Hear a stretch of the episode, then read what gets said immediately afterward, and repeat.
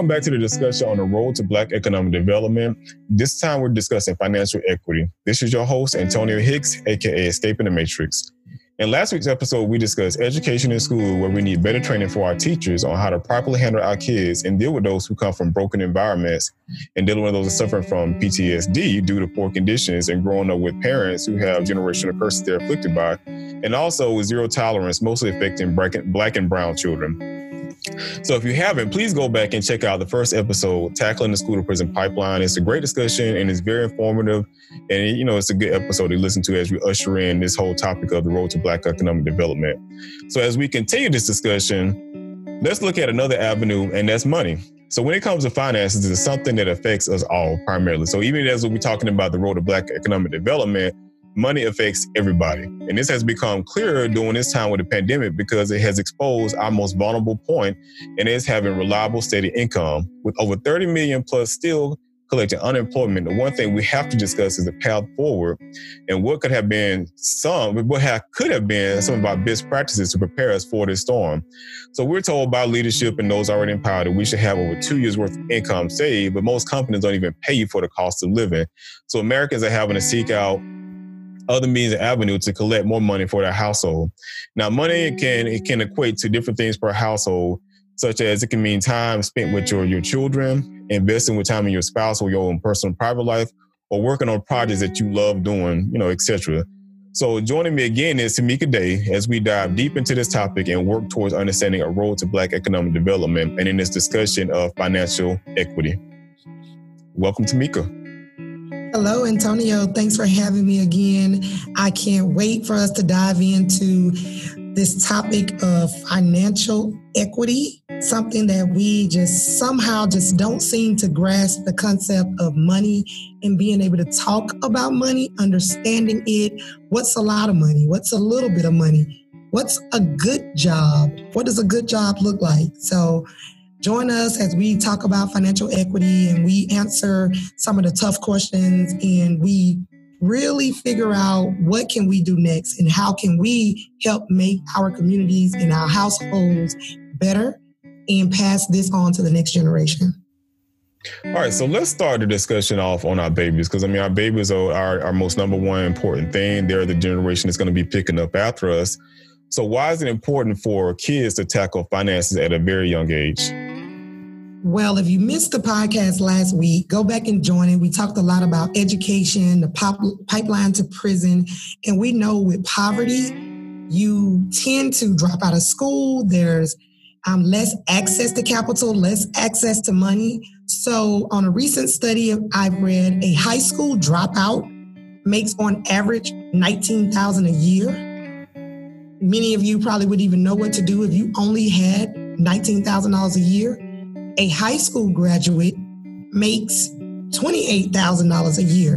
And that's not even saying if that person go to school. That's just even if they just graduate from high school, they're going to make almost double than someone who drops out. So we have to be intentional to talk about education, talking about financial literacy, talk about educating us financially because without the finances, everything else that we're dealing with in our society, it continues to go downhill.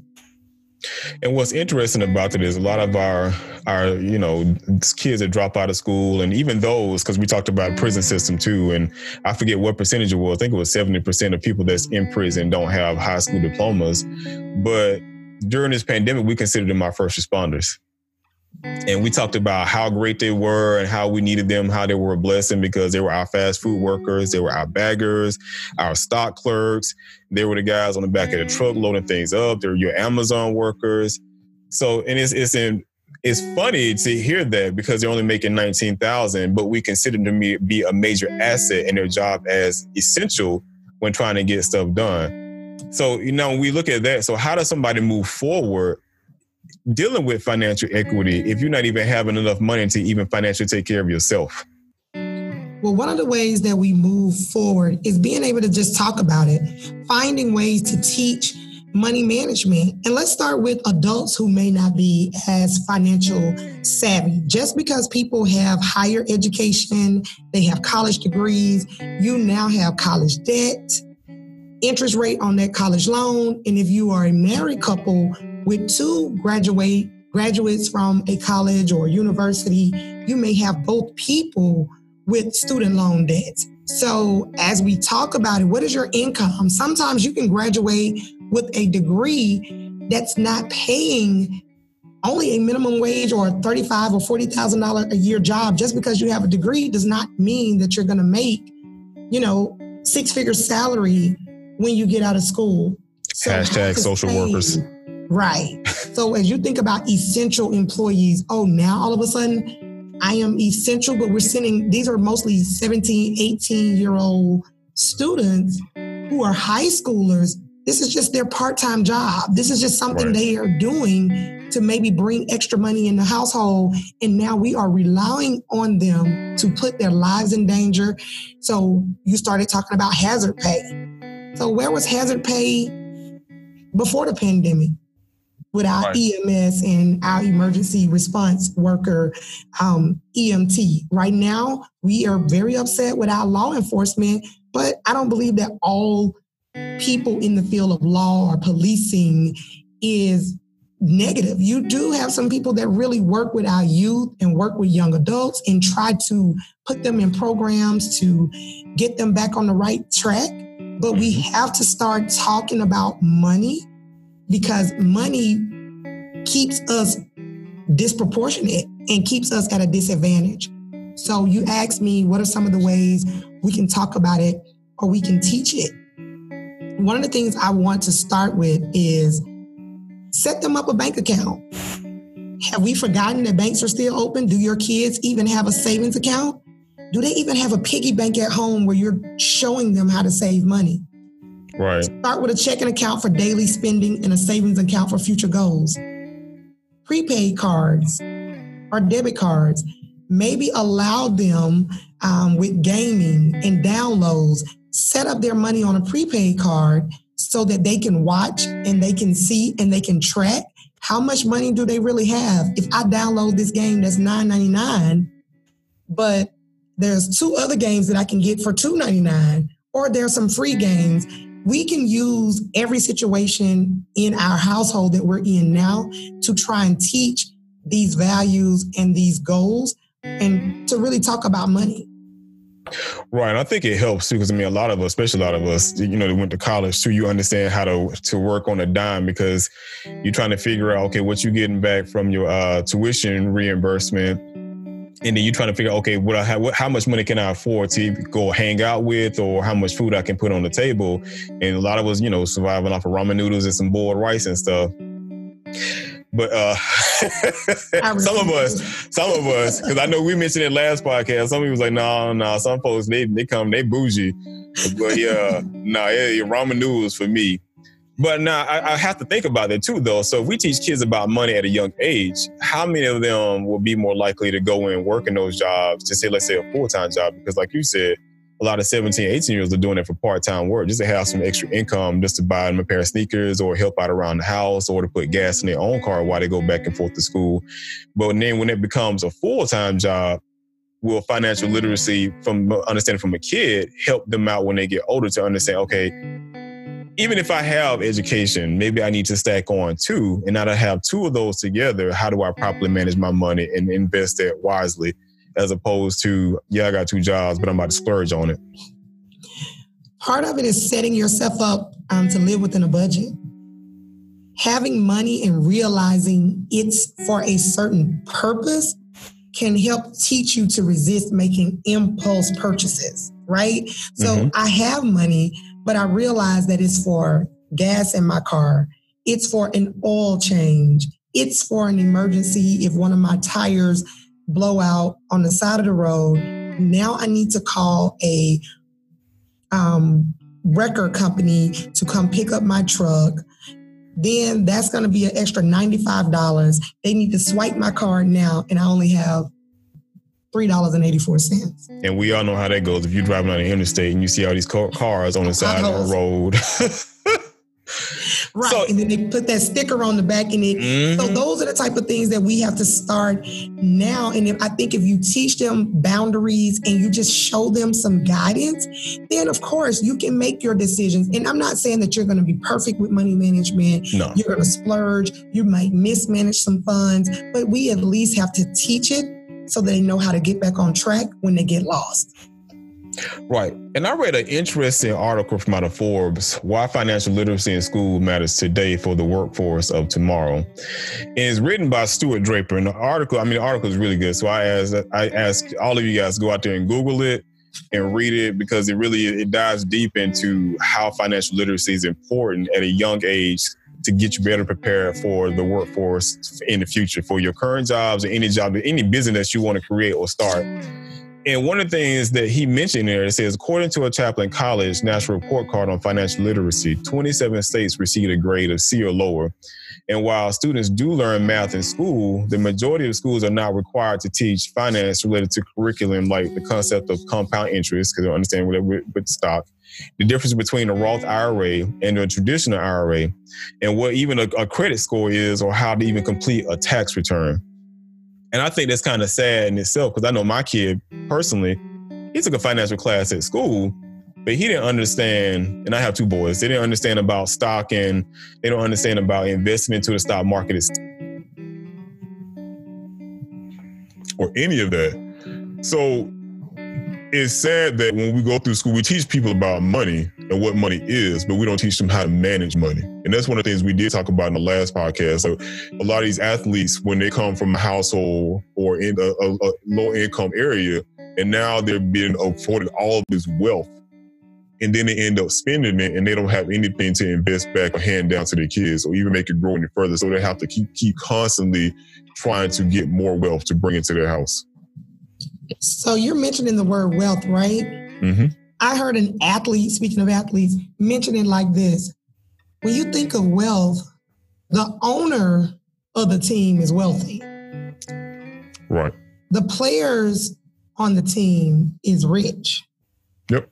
So because we haven't had or seen that type of money or millions or hundreds of thousands coming into our household, they're not able to manage that money. It's almost like watching the show um, how they how they lost their lottery savings or the money that they've gotten from the lottery. How do you get twenty million dollars in the lottery and then you lose it? So what we're talking about is not just about oh I don't even have any money to manage. We're talking about okay, but what if you do have the money? How do you manage the money that you do manage to have, right? right. So you have to foster a savings mindset when you receive money from a job for allowances or even gifts, my daughter just had a birthday.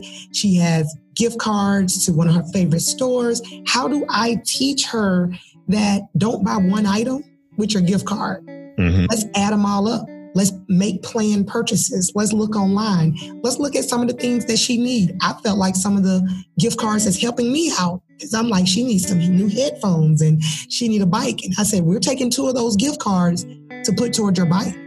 You know, so now we're going to get a discount. So we talk money and we're opening, we're open to having those discussions. Um, allowances, a lot of times we don't give allowance anymore. So maybe teaching them that the Wi Fi is a part of their allowance, having access to what comes into the house, your water, your gas bill, your cable bill.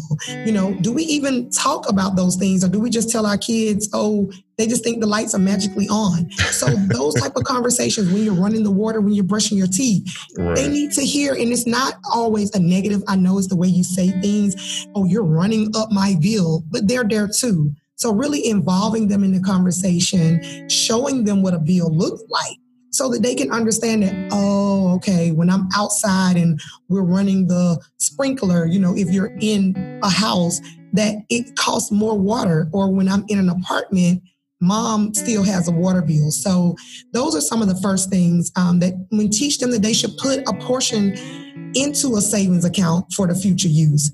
Mm-hmm. And they need to set a goal for um, future purchases, even as adults. We need to start probably setting some goals to say, hey, I want this but is it something that I really need or that I have to have? Um, some of the things that we don't even talk about, you have teenage boys. Let's talk about car insurance. Yep.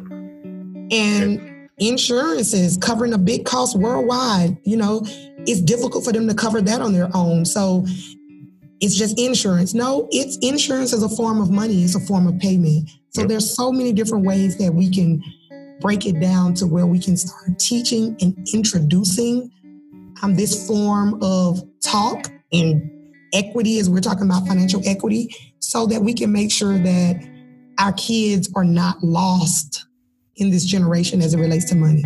Right, and high risk versus low risk. That's one thing I did not understand when I bought my first car, and I got my insurance, and my insurance was was high. It was almost like a car note payment because I was young. I had no credit, and they considered me to be a high risk, especially driving. Um, I had a sports car.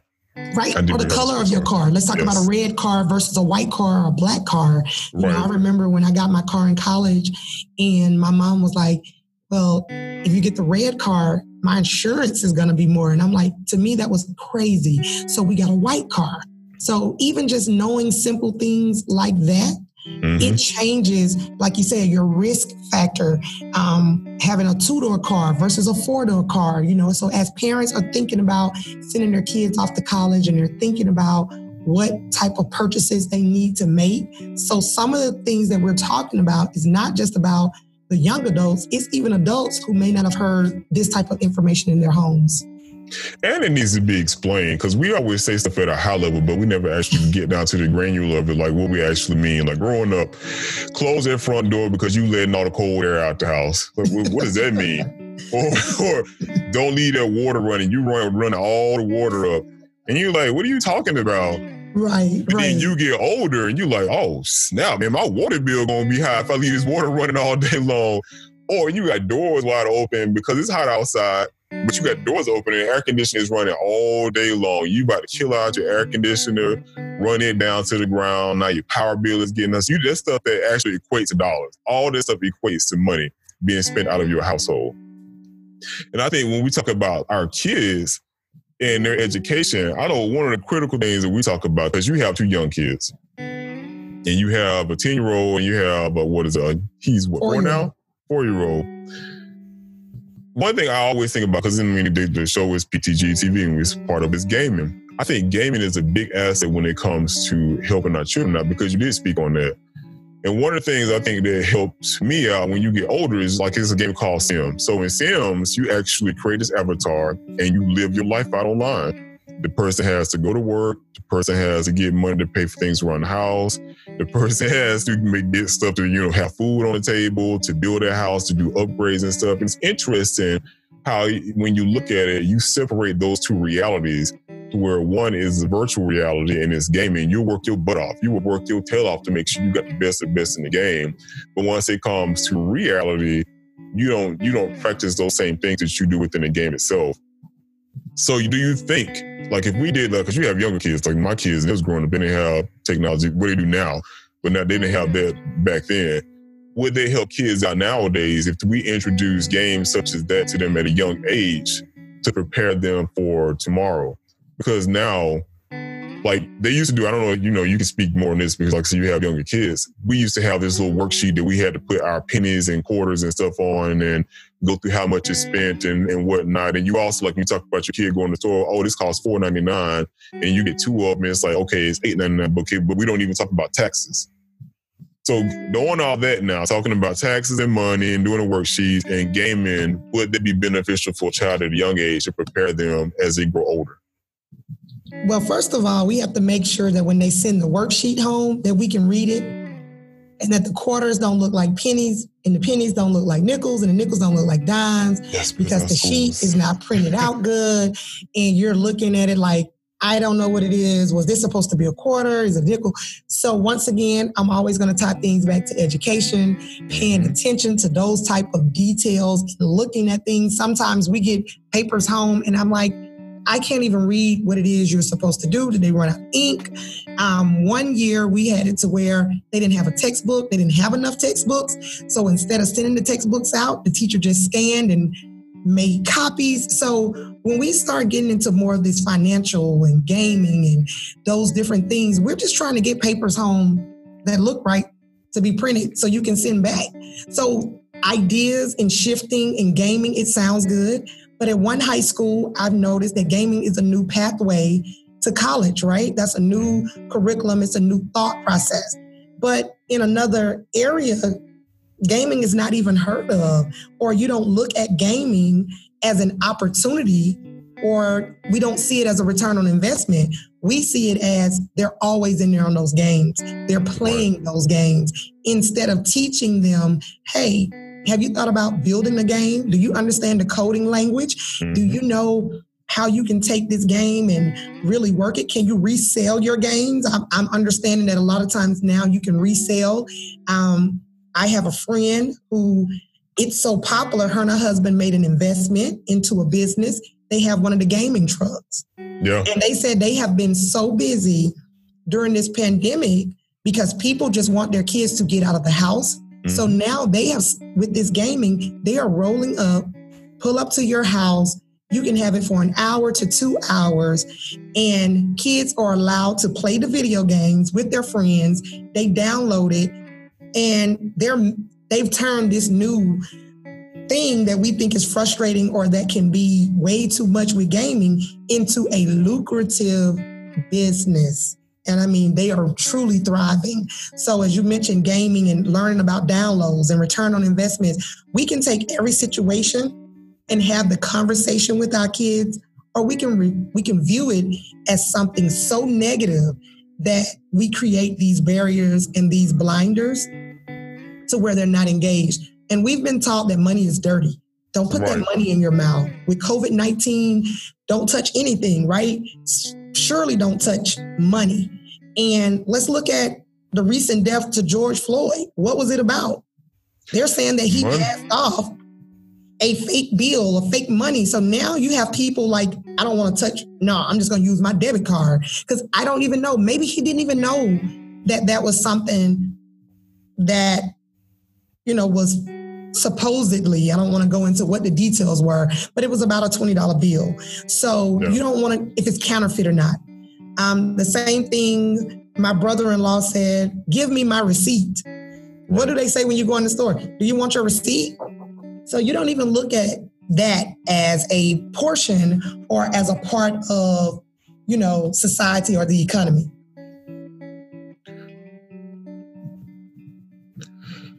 All right, so we talked about gaming and stuff and how it one thing I mean, you know, I guess growing up, that was one of the things our parents did tell us, like, you know, you're spending too much time on these video games. But now we look at people nowadays who've actually made a career out of it. Not even even with the gaming truck, that is a cool thing. Because one of our best friends, they actually had to come out for their son's birthday party.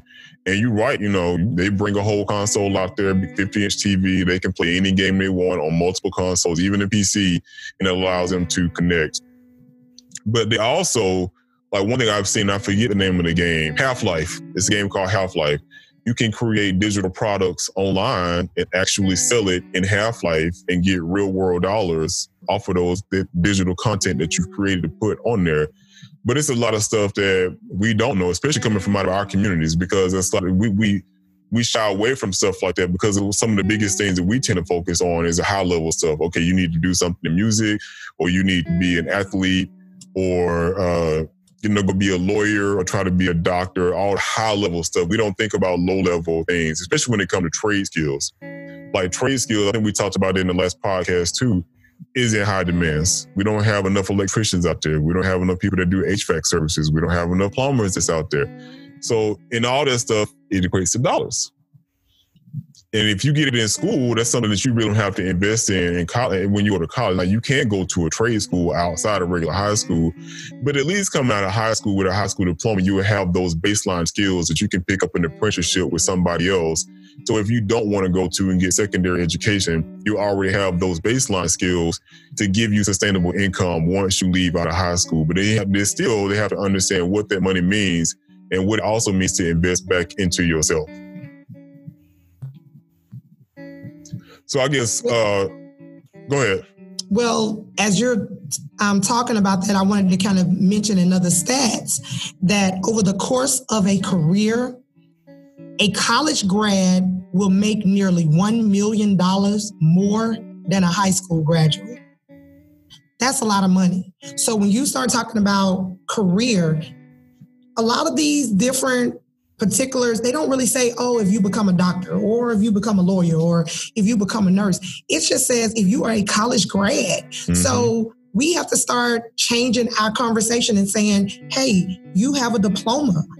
I went back to get an instructor's license and I graduated. I walked across the stage because I received some additional credentialing. So mm-hmm. as we think about, um, I have all three, right? So I'm a nerd. I love school. I love books. I love writing and reading.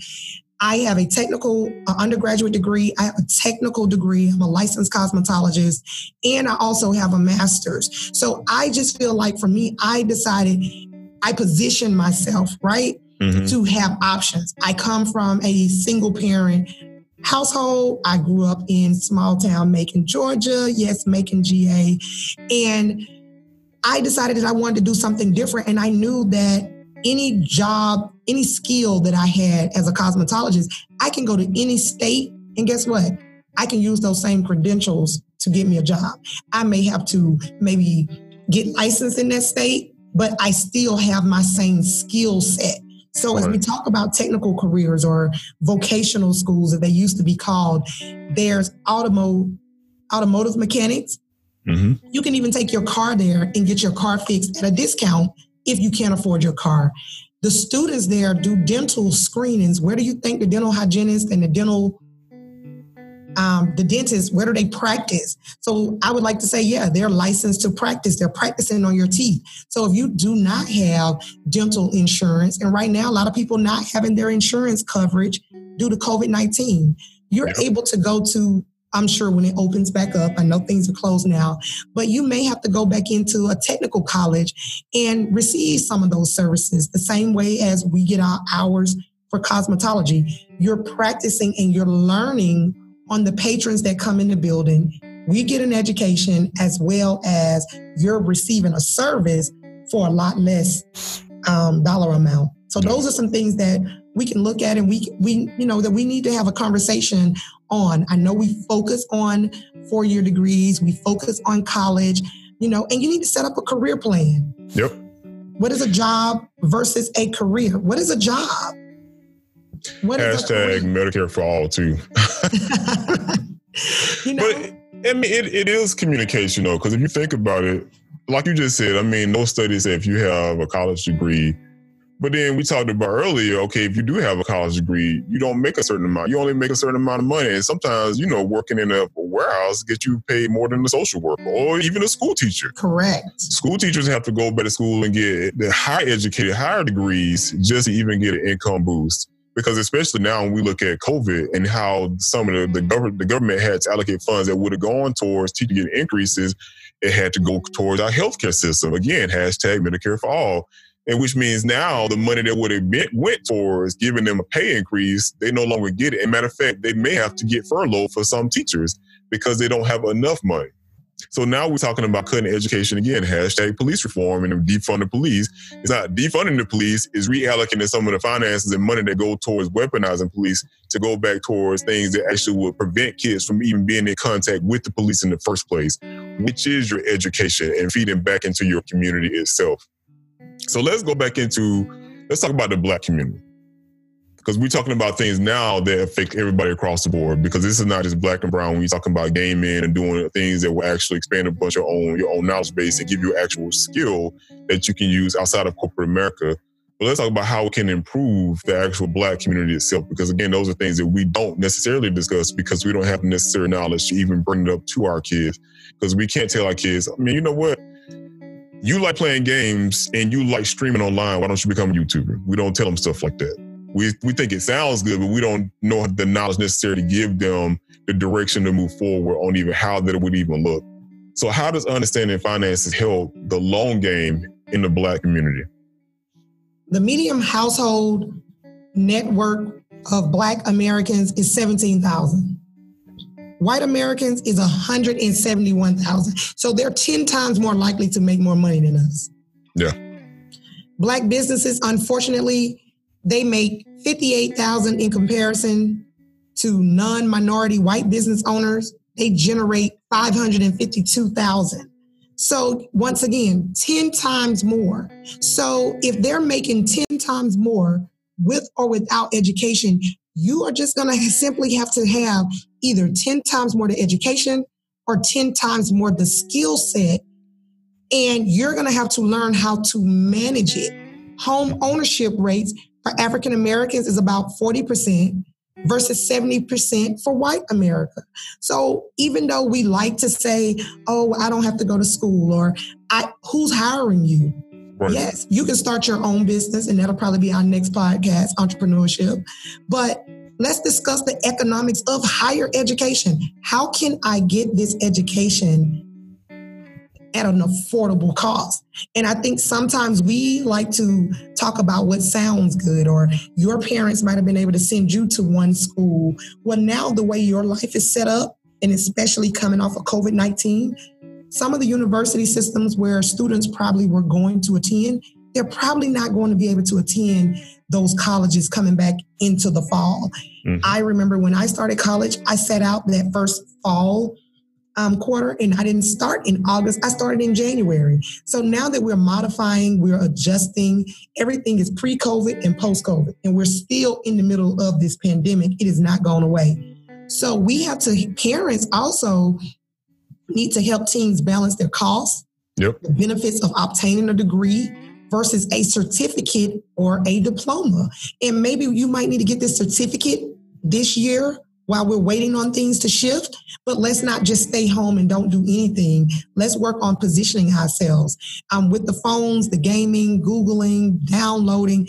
Let's educate. You can take a lot of free classes online right now from universities. Yep. You can Google um, how to obtain financial literacy. Let's work on your financial aid packages. Let's work on applying to schools and different colleges. Let's take this time and work on scholarships. Those things still exist and they are available. And the internet and technology has made it better to where it's right at your fingertips. So I think wanting to seek out the information, being more responsible, and not just thinking that our kids are getting everything they need at school. We have to start having these um, conversations. Find them a mentor. Find someone that look like them, that don't look like them, but you know can reach them, whether it's a coach or reach out to your old teachers, email the teachers and see how they're doing and say, hey, you know, I remember we talked about this in school, but we have to start having the conversation. And I think that's a big part of the problem. We're not talking about it. And we also let's, let's highlight too people having bank accounts versus people not having bank accounts, and who are the demographics that don't have a bank account versus the ones that do. Because one thing we looked at, we talked about um, what was it, the CARE Act, and how they sent money out for incomes for stimulus check.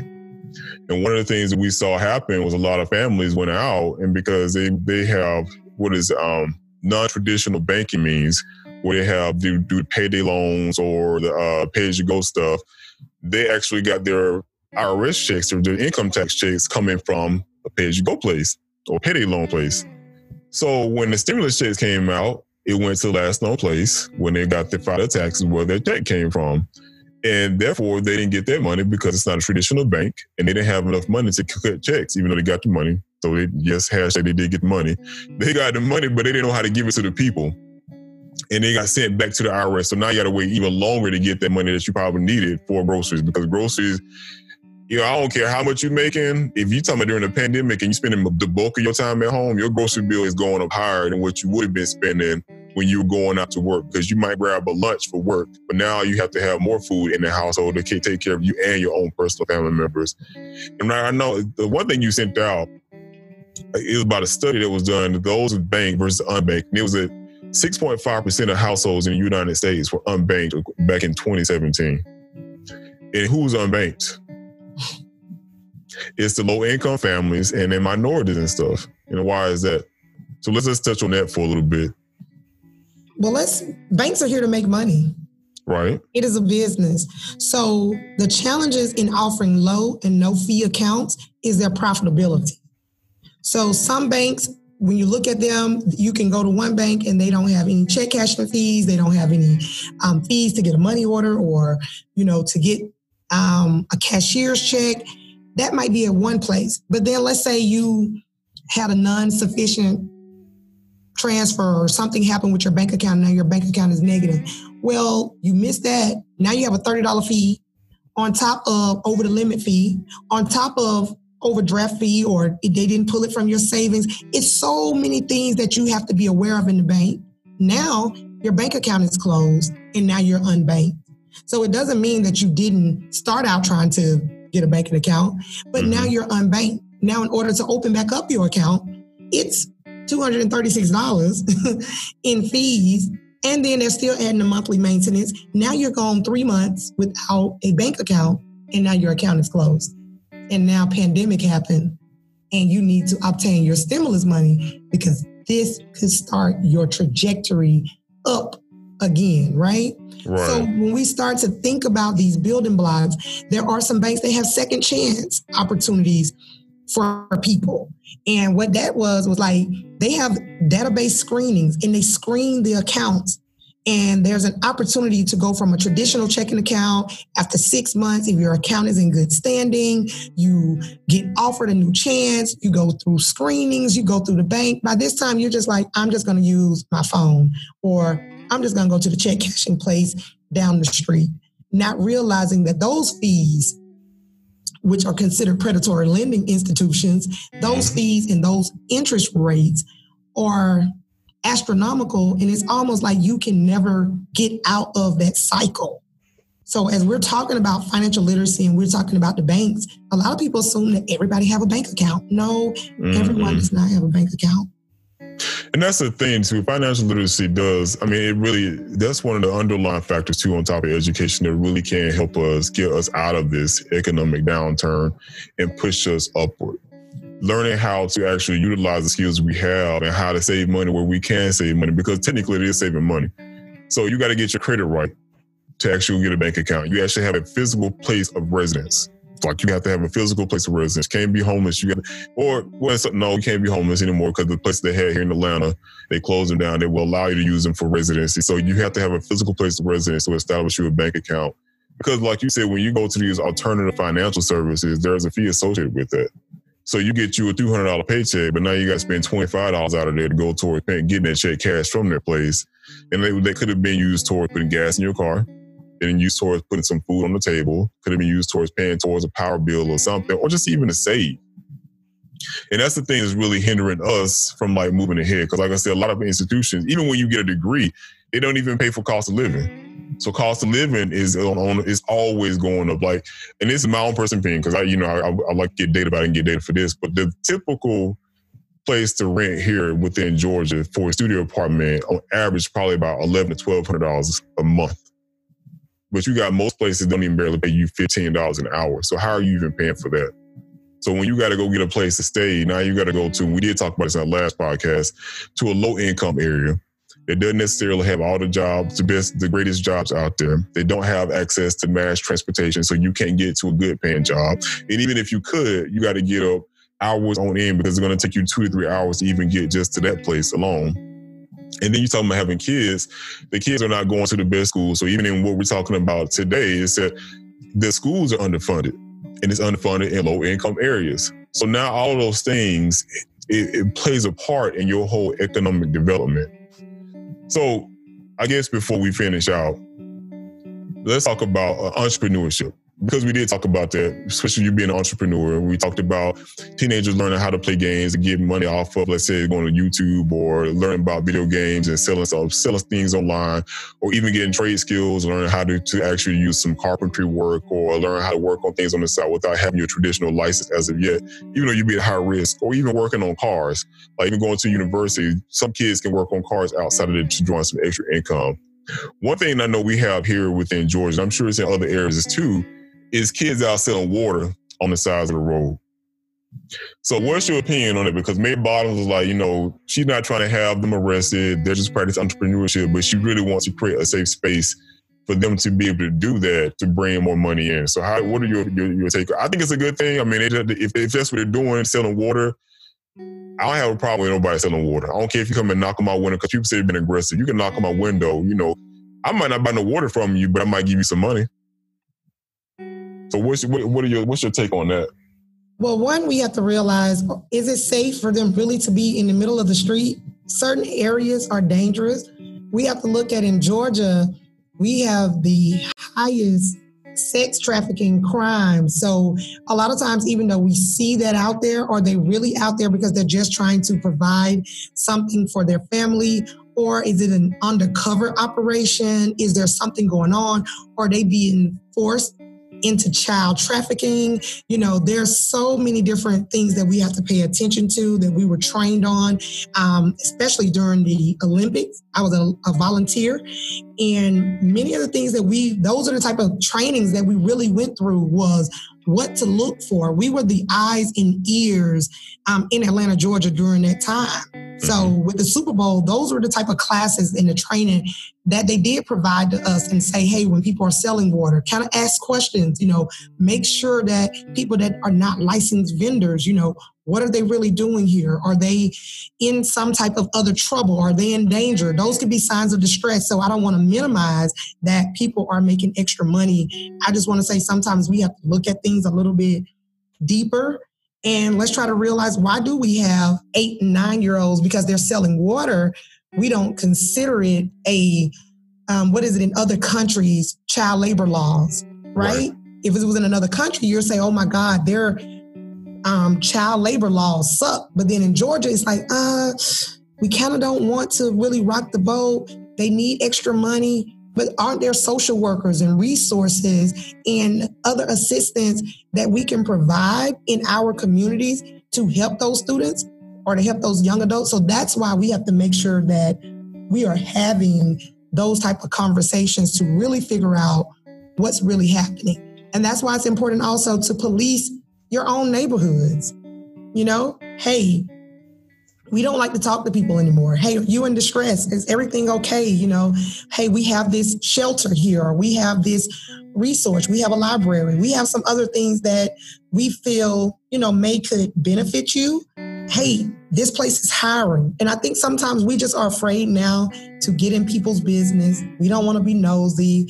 Um, mm-hmm. We don't want to ask the tough questions. It's embarrassing. And that's where we have lost the sense of it takes a village to raise a child. We've lost that sense of um, community and policing our own our own selves and our own communities. Yep, I agree. So as we we in this segment of financial equity, I want to thank Tamika Day for joining me again as we discuss the road to Black economic development. And I'm going to invite her back again as we continue on in this segment to really try to break down what we need and what we believe we need, because it's just our, you know our opinion. You know, it's, it's our opinion. What we believe we need to better improve the life of minorities, especially in the black community, and help us to get away from not only just protesting, but what we can do to better our households and the generation going forward, and then put policies in place that actually prevent us from getting uh, involved with the system. So as we transition out, let's, I'm gonna ask Tamika to tell, tell us more about what she has going on and where we can uh, actually reach her at. Well, some of the things that I'm doing is um, joining a couple of boards being a part of the conversation in organizations and places that I'm in, engaging, taking a lot of online courses right now. I'm taking two classes. I'm taking one from the University of Michigan, diversity and inclusion in higher education, so that I can speak to um, the misrepresentation that's happening. I just was asked if I could sit um, on another academic board where someone is putting together some equity resolution things and let's talk about how we can be more equitable. So I want to encourage everyone to check out some of the free courses that are out there right now while you have time, while you still are adjusting right now to this new normal. Um, think about how you can improve your life and the life of others. If you want to reach me or you would like for me to um, speak to one of your groups or to be featured on your Zoom, I can be reached at I am Tamika Day on all social media platforms. My e- my website address is www.tamikaday.com. That's T A M I K A. And I want to leave you with something positive as Antonio has instructed right. me to make sure that I give you some hope and some wisdom. Um, when you help someone win, you become a friend for life. So true success is when you reach back and bring somebody with you. Thanks. That's good thoughts. Yeah, I like to end the podcast speaking positivity over everybody that's out there because it's one thing that we have been lacking. We see a lot of negative stuff in the news, even though it's for a right cause. is still, you know, is is is put, tend to put a lot of people in a bad place because there's a, a lot of fear of uncertainty. So one thing we talk about dealing with finance, we also need to look at ourselves as a brand. You are your own personal brand and you have to protect your brand. So as you get any sort of extra income, it's no problem with you investing back into yourself. As long as you as you invest back into yourself, it causes a potential investment back to your family, who you are, your mental state, and something that can help you going forward. So remember just that as you're going throughout, you are your best self. You are your best brand. You are your Nike, you are your polo, you are everything. And as you move throughout the day and you manifest those things in front of you, if you manifest that energy in front of you, then you will attract what's coming back to help improve you and your lifestyle. So thank you all again as we talked about this segment, the Road to Black Economic Development. If you haven't, go back and check out our first podcast again uh, tackling the school to system pipeline. We're going to be back again next week. I'm going to put out a trailer for that to talk about what's the next step is for the road to black economic development. So I want you all to stay safe out there in those streets. Continue to live your best life. Just know that everything is not doom and gloom. You know, love is out there and it will come to you. Stay safe. Happy podcasting.